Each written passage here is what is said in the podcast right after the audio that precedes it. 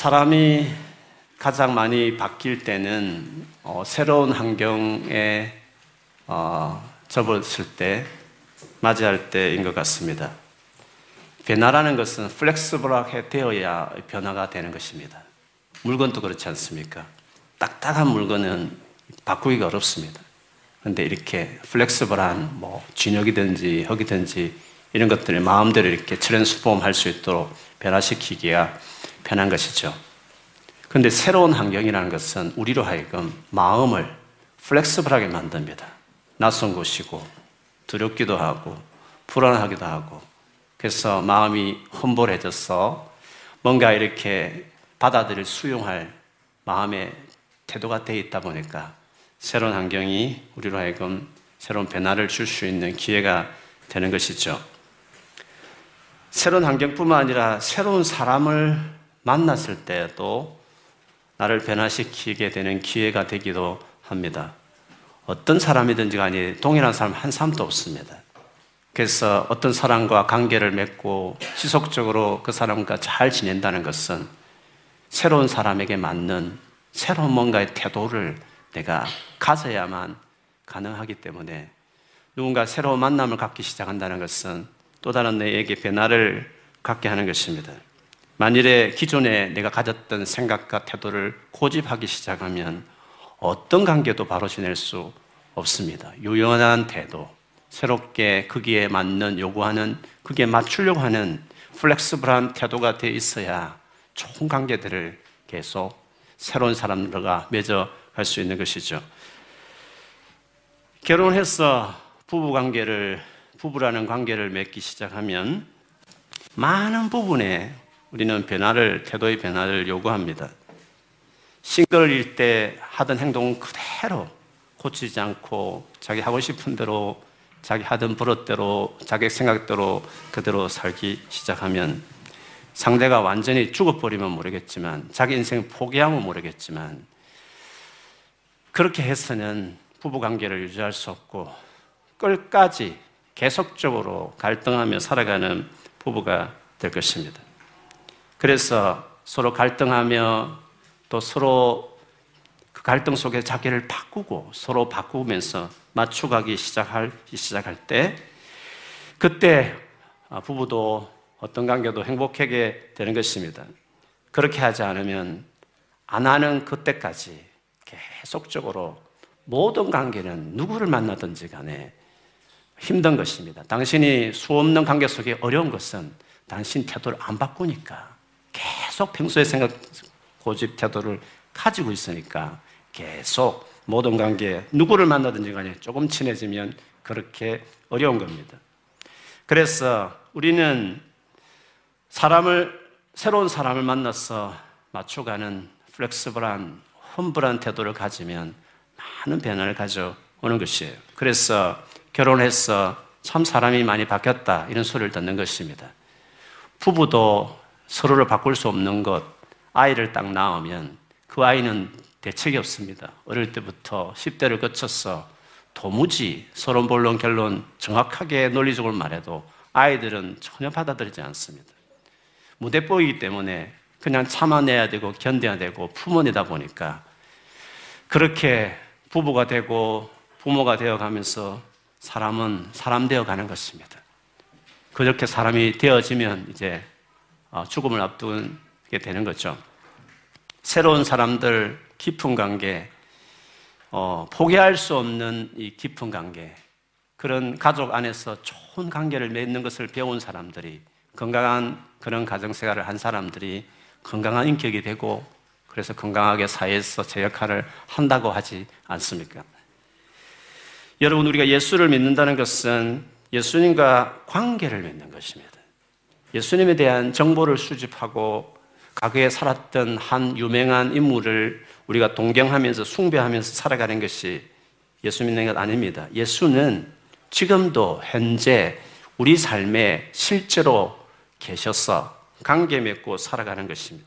그것을 신앙생활이라고 말을 하는 것입니다. 좀 전에 말씀드린 것처럼 모든 관계가 다 그렇듯이 예수님이 아무리 대단한 분이고 사랑이 많지만 내가 전혀 맞추려고 하지 않으면 내가 고치고 회개하려고 하지 않으면 아무런 변화도 일어나지 않을 뿐더러 예수 믿는 자체가 신앙생활 하는 자체가 고통스러울 수 있습니다. 예수 그리스도를 믿는 신앙인이 되려고 하면 반드시 바꿔야 될, 변화되어야 될 태도가 있습니다. 이 태도를 최근에 제가 가끔 즐겨보는 새롭게 하소서라는 간정 프로그램에 나온 한 목사님의 고백 가운데 어, 찾을 수 있었습니다. 평생에 어릴 때부터 소아마비로 어, 출생하셨어, 태어나셨어, 얼마나 많은 어려움들이 있었겠습니까? 그 수많은 그 인간적인 어려움, 결함을 겪으면서 그의 삶에 마치 지혜처럼 고백한 말이 있었습니다. 그거는 성숙이라는 것은 maturity라는 것은 maturity 성숙이라는 것은 자립이 아니라 의존이다 이런 말씀을 하셨습니다. independence가 아니라 dependence maturity는 dependence다 이런 말씀을 하셨습니다. 이거는 일반적인 생각을 뒤집는 말입니다. 보통 일반적으로 성숙한 사람이 된다는 게 뭡니까? 자기를 자기가 잘 알았어. 잘 해내는 사람. 그래서 누구의 도움도 없이 스스로 잘하는 사람을 성숙하다고 말합니다. 물론 어떤 경우에는 맞죠. 어린아이가 태어나서 모든 것을 부모님이 다 챙겨주고 해줬는데 성장하고 자라게 되면 자기가 알았어. 자기가 자립하게, 자립하는 모습으로 보이는 것을 우리도 성장, 성숙했다 이렇게 하는 것입니다. 근데 여러분, 삶에 있어서 정말 중요한 많은 일들은 살면 살수록 내 힘으로 할 수 없는 것이 많습니다. 예를 들어서 바르게 살아간다는 것이 내 힘으로 되는 게 아닌 것입니다. 아무리 내가 바르게 살아볼라 해도 주변에 압력이 있고 분위기가 불안하고 두려우면 타협할 일도 많고 여러 가지 유혹이 있고 시험이 많으면 그렇게 바르게 살아보겠다 하지만 바르게 살지 못할 때가 얼마나 많습니까? 그래서 죄책감이 여러분 시달린 거 아닙니까? 그리고 누군가가 나에게 깊은 상처를 주는 말 한마디만 들어도 어떻습니까? 며칠 밤 그 말이 맴돌아서 기분 나쁘고 마음 상하고 화가 나고 삶이 그냥 흔들리듯이 그렇게 우리는 사람을 나를 힘들게 한 사람을 품어내고 여전히 그를 이해하고 여전히 그가 소중하고 귀하다고 여기면서 축복하며 살아간다는 것은 죽었다 깨어나도 우리 힘으로 되는 게 아닌 것입니다. 사실 돌아보면 우리의 삶에 진짜 행복과 불행을 가름하는 것은 열심히 공부하고 좋은 대학 가고 열심히 일해서 좋은 직장 가는 그것이 아닙니다. 결국에는 내가 바르게 살고 이렇게 힘들게 하는 수많은 관계 속에서 그 사람을 다 품어낼 수 있는 넓은 마음을 갖는 것이 우리의 진정한 삶의 행복을 주는 것이에요. 그렇게 본다면 우리에게 진짜 중요하고 우리에게 진짜 필요한 그것들은 우리 스스로 할 수 있는 일이 아니고 정말 의존해야만 되는 일이라는 것을 알 수 있습니다. 그렇기 때문에 그것을 아시는 우리 하나님께서는 우리에게 그것을 하도록 돕는 구원자로 그 아들 예수 그리스도를 이 땅에 보내신 것이었어요. 그렇기 때문에 성숙해진다는 것은 점점 내가 모추어해진다는 것은 아, 내가 죄인이구나. 나는 구원자가 필요한 연약한 사람이구나. 그것을 계속 깨달아가고 살아가는 것입니다. 그런 인식이 자라는 것입니다. 그렇기 때문에 성숙한 사람들은 자기 연약함과 허물을, 부족함을 볼 때마다 내가 이럴 사람이 었는데 아, 바보같이 왜 이랬지? 내가 이런 소리를 들어야 되나 하면서 그거를 거부하려고 그런 존재인 걸 부정하는 것이 아니라 성숙해질수록 그렇지 나는 원래 그런 사람이었지 라고 인정하는 것입니다. 자기 허물을 남들이 나에게 비판하는 그 말들을 일리가 있다 싶으면 맞아 나 그런 사람이라고 어드미트할 수 있는 그걸 받아들일 수 있는 수용할 수 있는 자기가 그런 존재라는 걸 인정하는 사람이 되는 게 성숙해지는 것입니다. 인정하기 전까지는 절대로 고통에서 헤어날 수 없습니다. 당신이 그렇게 힘든 이유는 그렇게 부족하고 허물 많은 남들의 그 말들이 다 일리가 있는 건 아니지만 그래도 내가 모르는 다른 사람들이 나의 잘못을 지적하고 보여주기 시작할 때 인정하면 되는 것입니다. 그래, 내 그런 사람 맞아. 주님, 저 그런 사람 맞죠. 인정하면 갈등이 없고 그 괴로워하면서 스트레스 받을 일이 아닌데 죽었다 깨도는 인정하지 않으려고 하는 것입니다. 무슨 소리? 그 정도는 아니야 하면서 끝까지 자기를 인정하지 않으려고 하죠. 성숙해진다는 것은 자기가 연약하다고 부족한 사람이라고 그래서 구주가 필요했다고 나는 누군가를 의지하며 살아야 되는 연약한 사람이라는 것을 인정하고 그리고 그걸 받아들이기 시작할 때 우리는 그때부터 평강이 있는 것이에요. 우리는 연약한 사람인 것을 깨달아가고 인정하는 것, 성숙해지는 것. 그것이 자라가는 것이라고 이야기할 수 있습니다. 인정해도 문제가 되지 않는 것은 내가 무너지는 것이 아니라 이런 못난 나 자신을 인정한다는 것이 완전히 내가 와장창 무너지는 게 아니라 구원자가 있으니까. 그래서 구원자가 있다는 걸 알기 때문에 오히려 주님을 의지할 기회로 삼고 겸손해질 찬스로 여기고 간절하게 주님을 붙잡아야 될 기회로 여기고 주님 옆에 나아가는 것입니다. 우리는 생각 외로 수많은 연약과 부족을 계속 직면하며 여러분 살아가게 될 것입니다.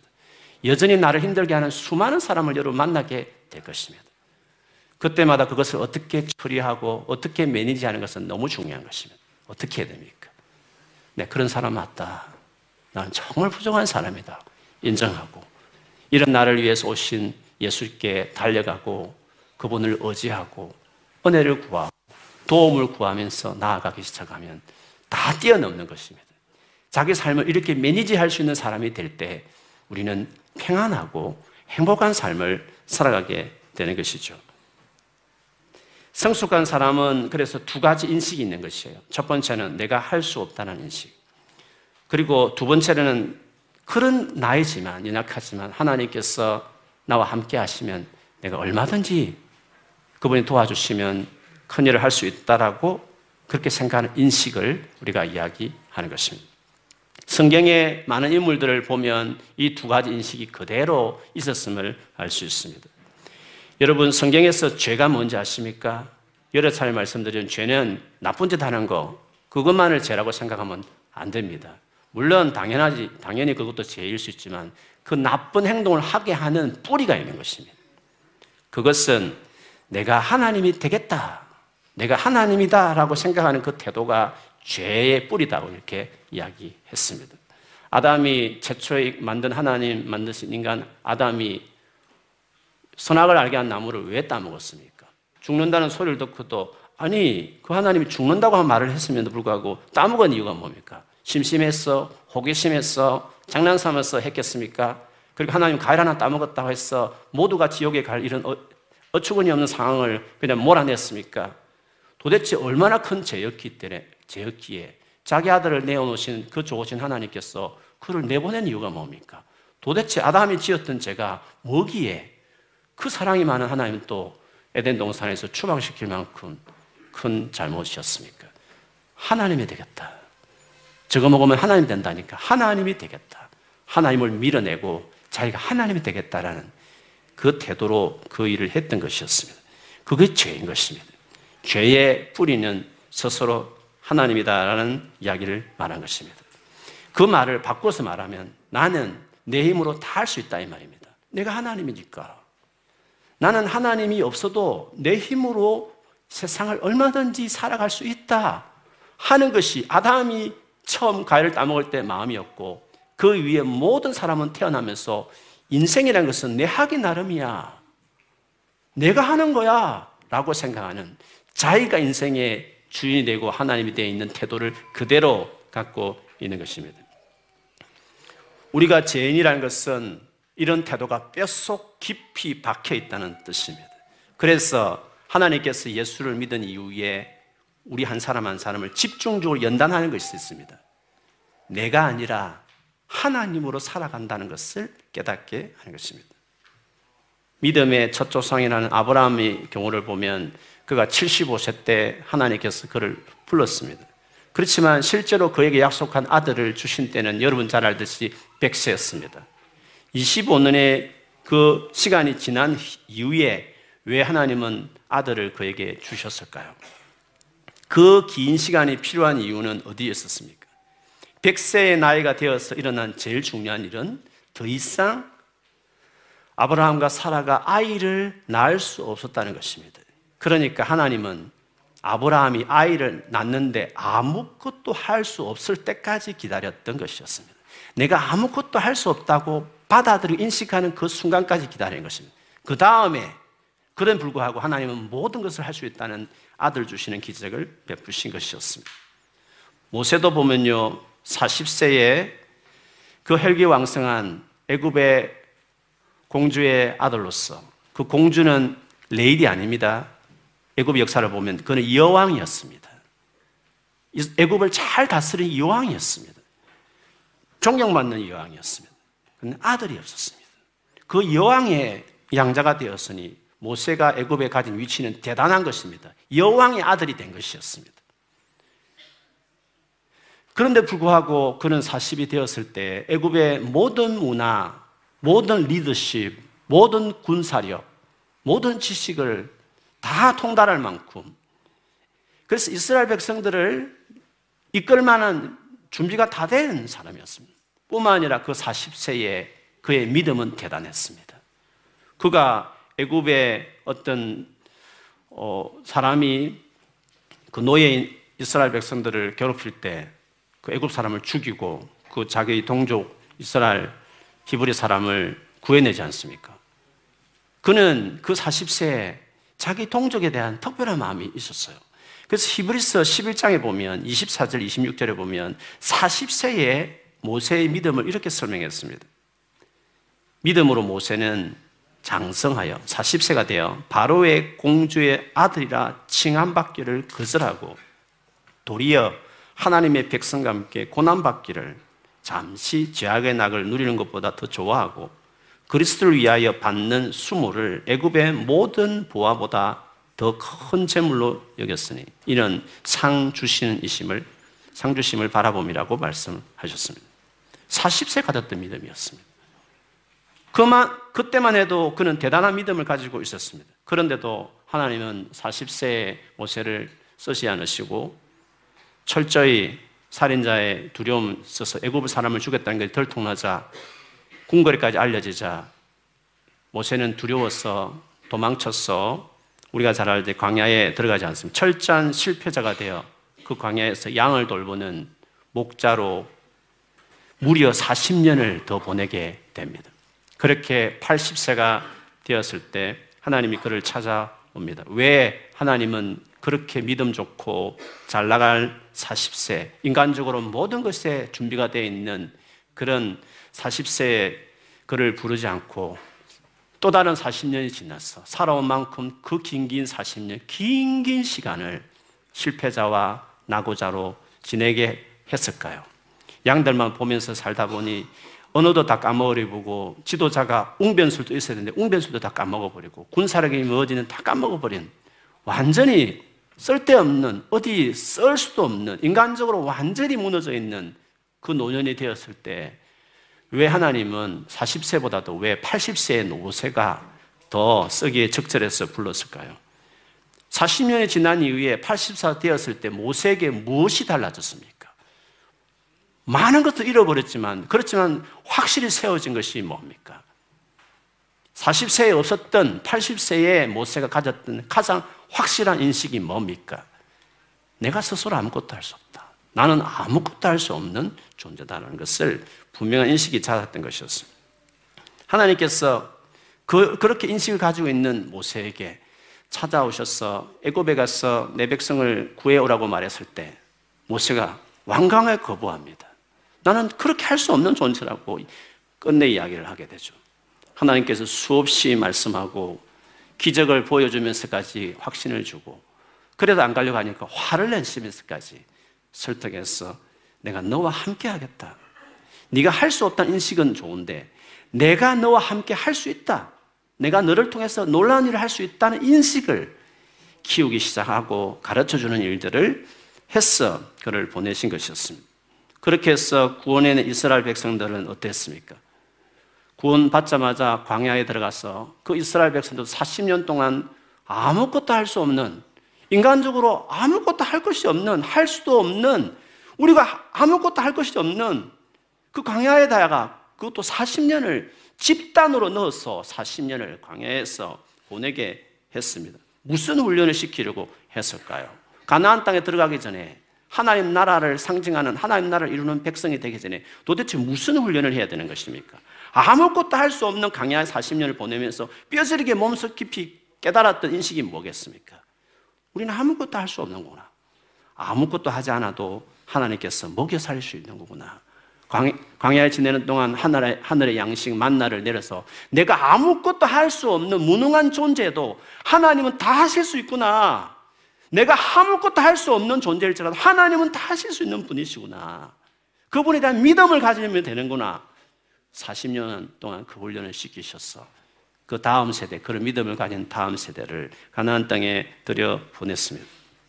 다윗은 오실 예수님의 모델입니다. 그래서 예수님을 이끌어 다윗의 자손이다 이렇게 말을 합니다. 다윗이 조상이 얼마나 많은데 위에요. 유명한 조상들 많이 있습니다. 그런데 왜 그 많은 조상 중에 다윗을 일컬어서 다윗의 자손이 메시아가 예수님이라고 그렇게 이야기했을까요? 그것은 다윗이 구약의 인물 중에서 가장 예수님을 잘 닮은 모델이 되기 때문에 그렇게 했던 것이죠. 다윗이 여러분 알듯이 군에 가기 전이었습니다. 군대도 가기 전에 청소년 시절에 전쟁터에 가서 여러분 잘 아는 골리앗과 싸워서 골리앗을 무찌르지 않습니까? 그는 그전에도 곰과 사자와 싸워서 아버지 양을 지키는 일들을 했습니다. 당시에 가장 큰 이스라엘 괴롭혔던 나라가 블레셋이었는데 블레셋과의 전쟁터에서 우연히 갔다가 그 골리앗을 보고 참을 수 없었어 하나님 이름을 믿고 나아가서 물맷돌입니다. 칼도 창도 아니고 돌 하나 몇 개, 다섯 개 들고 들어가서 그 적의 가장 유명한 장수인 골리앗을 무너뜨리고 목을 베고 그 전쟁에 이기게 되는 일들을 했습니다. 이 정도면 이렇게 믿음이 있는 정도면 이 정도 실력이 있는 사람이면 그냥 몇 년 장성해서 이스라엘 왕이 될 만도 합니다. 그러나 여러분 알듯이 그가 그 이후에 발탁되었지만 그 왕 사울 나중에 자기 장인이 되지만 그 장인 사울 왕의 시기를 받아서 10년을 도망자가 되어서 쫓겨다니면서 그렇게 살지 않습니까? 기름 부어 받았고 생각하고 나중에 그 유다, 유대 땅의 정도의 왕이 된 것을 7년 반 지났어. 이스라엘 전체 왕이 되는 것까지 한다면 기름 부음 받고 나서 진짜 그 예언대로 사무엘의 예언대로 이스라엘 전체 왕이 되는 것에 다치면 20년의 시간이 있었던 것입니다. 그 믿음 좋은, 이미 처음 만났을 때도 믿음 좋은 다윗인데 도대체 20년을 왜 혹독한, 지독한 그런 고난을, 연단을 다윗은 받아야 했을까요? 다윗이 그 고난 중에 있었던 일들이 너무 많았습니다. 하도 숨을 곳이 없으니까 그 나무에 벌레새 땅까지 숨어 들어갔습니다. 그런데 자기를 알아보고 겁이 나서 미친 사람도 침을 흘리면서 미친 사람 같이 돼가지고 겨우 목숨을 걸리고 나오죠. 또 한참 돌아다니다가 자기와 죽음 사이가 한 뼘이다. 바로 내 코앞에 죽음이 있다 할 만큼 엄청난 죽음의 위기를 수없이 겪습니다. 할 수 없이 또다시 블레스 땅에 넘어가죠. 그때는 이스라엘 왕 사울과 완전히 대적이 된 것처럼 보여졌고 그래서 당군 세력의 사람으로 여겨졌어. 그 블레셋 장수가 한 지역의 왕이 그를 신하로 맞이했죠. 다윗은 자기의 정체성을 숨긴 채로 변장하면서 그 아슬아슬하게 그 블레셋 땅에 그 왕의 신하가 되어서 어려운 그 위험한 숨막히는 삶을 살기도 했습니다. 그런데 불구하고 왜 이런 고통을 이런 고통을 당하면서까지 다윗은 거기서 연단을 혹독한 연단을 받았어야 했을까요? 그거는 골리앗을 쳐 죽이는 그 사무엘상 17장에 보면 다윗이 왜 그 연단이 필요했는지를 나오게 됩니다.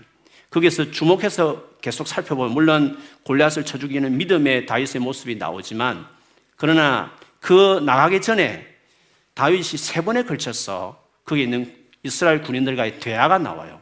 그 대화의 요지는 저 장수를 죽이면 왕이 어떤 보상을 준다고? 무엇을 약속했다고 그것을 세 번이나 물어보게 되죠. 왕의 사이가 될 수 있다는 그 상에 대한 생각을 다윗을 재차하게 해요. 다윗 생각에는 유명한 사울 선지자가 사무엘 선지자가 와서 왕이 될 것이라 기름 부었으니까 아, 그러면 저 골리앗을 쳐 죽이면 왕의 사이가 되었어. 그래서 임금이 될 수 있겠구나. 라고 생각을 한 것이었습니다. 하나님의 비전이지만 뜻이지만 자기 생각과 계획으로 착착착 하면 이루어지겠구나. 이렇게 생각한 것이었죠. 근데 하나님은 그런 다윗을 그 이후에 혹독한 죽을 고비 넘기는 10년과 통틀어서 20년의 기간 동안에 그 약속하신 왕이 될 것의 약속을 20년 후에 비로소 이루게 된 이유는 자기 생각, 자기 열심, 자기 계획으로 하나님 뜻을 이루겠다라는 아무리 하나님을 위한 일이지만 하나님을 위한 계획이지만 하나님께서 온 하나님부터 받은 비전이지만 자기 욕심과 자기 생각으로 자기 계획으로 이루고자 하는 그 다윗을 그냥 둘 수 없어서 그를 그 혹독한 연단을 시킨 것이었습니다. 그 사울 왕이 전쟁에서 죽었습니다. 블레셋과의 전쟁에 죽었을 때 우리 같으면 인간적으로 바로 유대 땅에 다윗이 들어갈 만도 한데도 성경에 보면 하나님께 묻기를 하나님 내가 유대 땅으로 올라가리까 말이니까 물어보면 하나님께서 가라 했죠.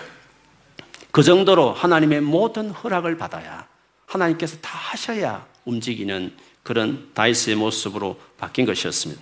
그 10년 동안 철저히 나는 아무것도 할 수 없다는 것. 그리고 하나님께서 다 하셔야 된다는 인식으로 그가 성장한 사람이었던 것입니다. 이런 태도는 모든 하나님의 사람들이 예수 믿고 나서 배우게 되는 과정과 똑같습니다. 그것이 우리의 태도라는 것은 우리의 모든 삶의 모범이 되신 예수 그리스도의 모습에서 그대로 분명하게 나타나기 때문에 그렇죠. 오늘 본문은 예수님이 예루살렘 성전 근처 베데스마 목가에서 오랫도록 누워 있는 걷지 못하는 한 병자를 안식일에 고치게 됩니다. 근데 안식일에 그런 병을 고치는 것은 일을 했다는 것으로 생각해서 율법을 어긴다고 생각해가지고 그런 예수를 죽이려고 유대인들이 대들고 반항하기 시작했을 때 그들에게 대답한 말씀이 오늘 읽었던 본문이었습니다. 예수님께서 어떻게 말씀하셨습니까? 19절에 보면 아들은 마음대로 아무것도 할 수 없다 했습니다. 아들인 나는 아버지가 보여주는 거 하지 내 스스로 아무것도 할 수 없다. 아들은 마음대로 아무것도 할 수 없다. 아무것도 할 수 없다 말했습니다. 철저히 스스로 할 수 없다는 인식이 분명했습니다. 그렇지만 아버지께서 그 병자를 고쳐준다는 것을 보고 나서는 그것을 고쳐주면, 안식일에 고쳐주면 돌에 맞아 죽을 일도 알면도 불구하고 하나님이 하시는 일이면 자기가 죽는데도 불구하고 기꺼이 생명을 아끼지 않고 순종할 만큼 철저하게 하나님의 중심에 사람이 되어 있는 것을 볼 수 있습니다. 20절에 가보면 하나님께서 자기를 사랑하셔서 하시는 모든 일을 보여준다고 그래서 그 일도 인하여 주변 사람을 더 놀라게 할 일들을 만들어낼 것이라고 말씀하셨습니다.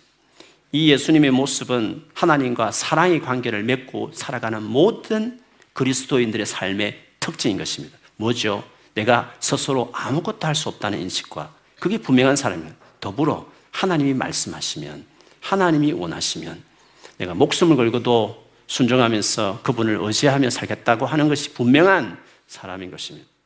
이것을 주님께서 제자들과 마지막 밤을 보내시는 다락방에서 우리가 그 잘 아는 포도나무와 가지 비유에서 이 원리를 그대로 설명하셨습니다. 요한복음 15장 4절에서 7절에 보면 내 안에 머물러 있어라 그리하면 나도 너희 안에 머물러 있겠다.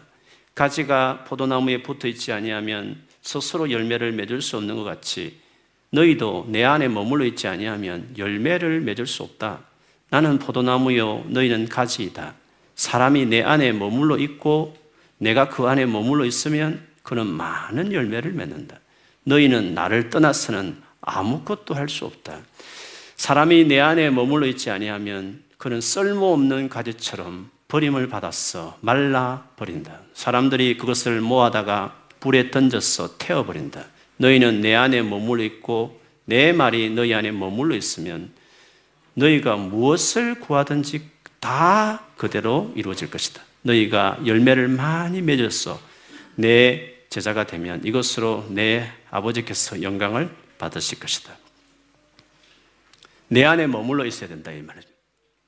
나를 떠나는 것은 네 스스로 다 할 수 있다는 것. 나를 위하여 계획을 세우지 마라. 나를 위해서 살려고 하지도 마라. 내 일은 내가 하는 것입니다. 우리는 착각합니다. 하나님을 위해서 내가 계획을 세워야 된다고 생각합니다. 하나님을 위해서 내가 뭔가 해야 된다고 생각합니다. 아닙니다. 주님 안에 거하는 게 중요합니다. 하나님을 위한 일을 내가 할 수 없는 것입니다. 나는 주님 안에 거하는 게 중요한 것입니다. 내가 아무것도 할 수 없다는, 주님을 떠나서는 아무것도 할 수 없다는, 주님을 떠나서 주님을 위한 비전을 위해 살 수 없는 것입니다. 주님 안에 거하는 것이 중요하다고 이야기했습니다. 나는 아무것도 할 수 없겠다. 주님 안에 주님을 위해서 살겠다는 사람이 하나님의 사람들이 주님을 떠나서 하겠다는 사람 많습니다. 아쉬운 것은 다 밖에 벌어지는 사람처럼 아무 열매를 아무리 열심히 살아도 아무 열매 맺지 못하는 인생이 될 것이라고 이야기했습니다. 나는 아무것도 할 수 없고 하나님 앞에 머물고 그러면 하나님이 보여주는 겁니다. 하나님이 말하는 겁니다. 하나님이 보여주는 비전이 있는 것입니다. 하나님께 머물 때 보여주는 게 있는 것입니다. 그걸 보면 생명 거고 나가는 겁니다. 그러면 많은 열매를 맺는 자가 되는 것이죠. 무엇이든지 구하는 것마다 다 이루어져서 많은 열매를 맺는 주님이 진짜 제자가 된다고 이야기했습니다. 이 예수님을 늘 본받기 원했던 바울도 비슷한 고백을 고린도전서 15장 10절에 이렇게 말했습니다. 그러나 나는 하나님의 은혜로 오늘의 내가 되었습니다. 나에게 베풀어 주신 하나님 은혜는 헛되지 않았습니다. 나는 사도들 가운데 어느 누구보다도 더 열심히 일하였습니다. 그러나 이렇게 한 것은 내가 아니라 me, but the grace of God. 나와 함께 하신 하나님의 은혜입니다. 라고 이야기를 했습니다. 이 원리를 못 배운 사람 많습니다. 그저 열심히 주님 위해 살면 된다고 생각합니다. 아닙니다. 내가 아니라는 하나님의 은혜라는 사실을 이것이 정리가 안 된 사람은 계속 연단을 받을 것입니다. 믿음 좋은 아브라함, 믿음 좋은 모세, 믿음 좋은 다윗도 그 후에 혹독한 연단을 받았던 그 이유들을 기억해야 합니다. 이미 부름받았을 때 40대 모세도 그리고 젊은 날에 다윗도 훌륭했습니다. 믿음이 다 있었습니다. 부족한 거 있었습니다. 내가 할 수 없고 하나님은 하실 수 있다는 인식이 잘하지 않았기 때문에 주님은 그 연단을 시켰던 것이었습니다. 내가 아니라 하나님이다. Not me, but God. 인식이 분명한 사람이 되어야 주님이 그를 통해서 수많은 놀라운 일들을 행하게 되는 것입니다. 이렇게 고국을 떠나고 가족과 형제와 친구를 떠나서 이 낯선 곳에 산다는 것은 인간적으로 되게 힘든 것입니다. 그러나 하나님과 사랑의 관계를 맺고 살아가는 사람으로 자라가는 가장 축복의 시간들을 보낼 수 있는 것입니다. 지난 한 해를 돌아보십시오. 여러분이 이렇게 예배하는 자리에 있다는 것은 하나님이 여러분과 함께 했던 사람인데 하나님과 함께하고 이렇게 예배하는 정도의 사람이라면 여러분 지난 삶을 한번 돌아보십시오. 내 힘으로 정말 할 수 없구나. 하나님이 하셔야 되는구나를 깨닫는 시간을 보냈을 것입니다. 그래서 이전보다도 더 예배의 자리를 사모하는 사람으로 변화되어 왔을 것입니다. 비록 내가, 내가 원하는 일들이 잘 안 이루어지고 때로는 많은 실패를 겪을 수도 있고 주변 사람들에게 이런저런 일로 실망하고 상처받는 일도 많았겠지만 그렇기 때문에 도리어 그리스도인들은 자신감으로 살지 않고 하나님을 의지하는으로 살아간다는 것을 배우게 되었을 것입니다. 그렇게 본다면 여러분은 가장 은혜로운 한 해를 보낸 것입니다. 하나님과 동행하는 삶을 산 것입니다. 하나님과 동행하면 성공하는 거라고요. 일이 싹싹 풀리는 것이라고요. 하나님과 동행하는 사람의 특징이 뭐라고요? 동행해온 삶의 그 지난 날에 어떤 특징이 있다고요? 나는 아무것도 할 수 없구나. 나는 하나님과 함께 해야 되는구나를 깨닫게 되는 그 시간들이 진짜 주님과 동행하는 시간이었다고 말할 수 있습니다. 그러므로 올 한 해 특별히 내세울 만한 대단한 일이 없고 도리어 실망스러운 내 모습만 생각만 생각난다 해도 괜찮은 것입니다. 낙심하지 말고 우울해하지 말고 슬퍼하지도 말고 하나님 앞으로 나아가는 것입니다. 하나님 여러분 잘 인도해 오신 것입니다. 하나님과 잘 동행했기 때문에 그런 것들을 경험해 오신 것이었습니다. 그래서 그런 식으로 그렇게 계속 연약함을 인정하고 그러면서 더 의지하는 나를 믿는 사람이 점점 하나님 앞에 부족하니까 아무것도 할 수 없으니까 계속 하나님께 나아가는 갔더니 하나님 말씀하시고 말씀대로 순종했더니 내가 주를 위해서 열심히 살릴 때보다 훨씬 더 놀라운 그 일들을 내가 아무것도 할 수 없지만 하나님은 다 할 수 있다고 믿는 사람을 통해서 해내는 것들을 놀라운 일을 해내는 새로운 삶의 방식들을 새롭게 살아가는 주님과 동행하는 삶이 뭔지를 비로소 경험하는 사람으로 살아가게 되는 것입니다. 그래서 우리는 주님과 함께 살아가는 삶이 뭔가? 어떻게 하나님과 살아가는 것인가? 어떻게 주님과 동행하는 삶을 살아가시는가? 그거를 배우는 것입니다. 그저 주를 위해서 열심히 사는 게 주를 위해 살아가는 게 아닙니다. 주를 위해서 열심히 비전을 가지고 달려가는 것이 주를 위하는 것이 아닙니다. 주님은 주님이 당신 일을 다 가지고 있는 것입니다. 주님 앞에 헌신하고 그분 자체를 신뢰하고 그분 자체를 사모하고 그분 자체를 예배하는 일에 자기 삶을 드리기 시작하면 내가 부족하니까 실패했으니까 너무나 모낭을 발견하니까 주님을 찾는 기회로 더 삼아서 낙심하고 우울하게 있지 말고 주님을 찾는 기회로 나는 그런 존재인 거 인정하고 찾는 기회로 더 살면 우리에게 보이는 모든 실패는 그리스도 안에서 다 성공이 되는 것입니다. 제대로 길을 들어서는 것입니다. 그러면 주님이 아무것도 할 수 없다는 나를 통해서 내가 그렇게 잘 나갈 때보다도 그렇게 열심히 할 때보다도 훨씬 더 놀라운 일들을 주님이 내 삶을 통해서 이루어 가는 것입니다. 그렇기 때문에 전혀 지난 한 해 동안 여러분 삶의 실패로 여겨지는 것을 실패로 여기지 말고 오늘 시간 내가 스스로 할 수 없음을 더 깊이 깨닫는 고백으로 나아가고 그러기에 주님 앞에 내가 더 나아가기 시작하면 남은 생에 나이가 어떻든 관계없이 주님이 나를 통해서 나를 통해서 하나님이 놀라운 일들을 행하시는 것을 경험하게 되실 것입니다. 그런 삶을 우리가 기대하면서 올해를 마무리하고 새해를 맞이해야 되는 것입니다. 주 안에 있으면 실패도 성공이 될 수 있는 것입니다. 우리 앞뒤전으로 축복하십시다. 한 해 동안 정말 수고하셨습니다. 또 인사하십시다. 잘 하셨습니다. 네. 이렇게 예배 자리에 오시고 주님 찾는 거 그것만으로 잘 하신 것입니다. 절대로 우리는 주님 안에 있는 사람 실패자가 없습니다. 주님 반드시 여러분을 놀랍게 준비하여서 놀랍게 하는 인생으로 인도해 주실 줄 믿습니다. 아멘.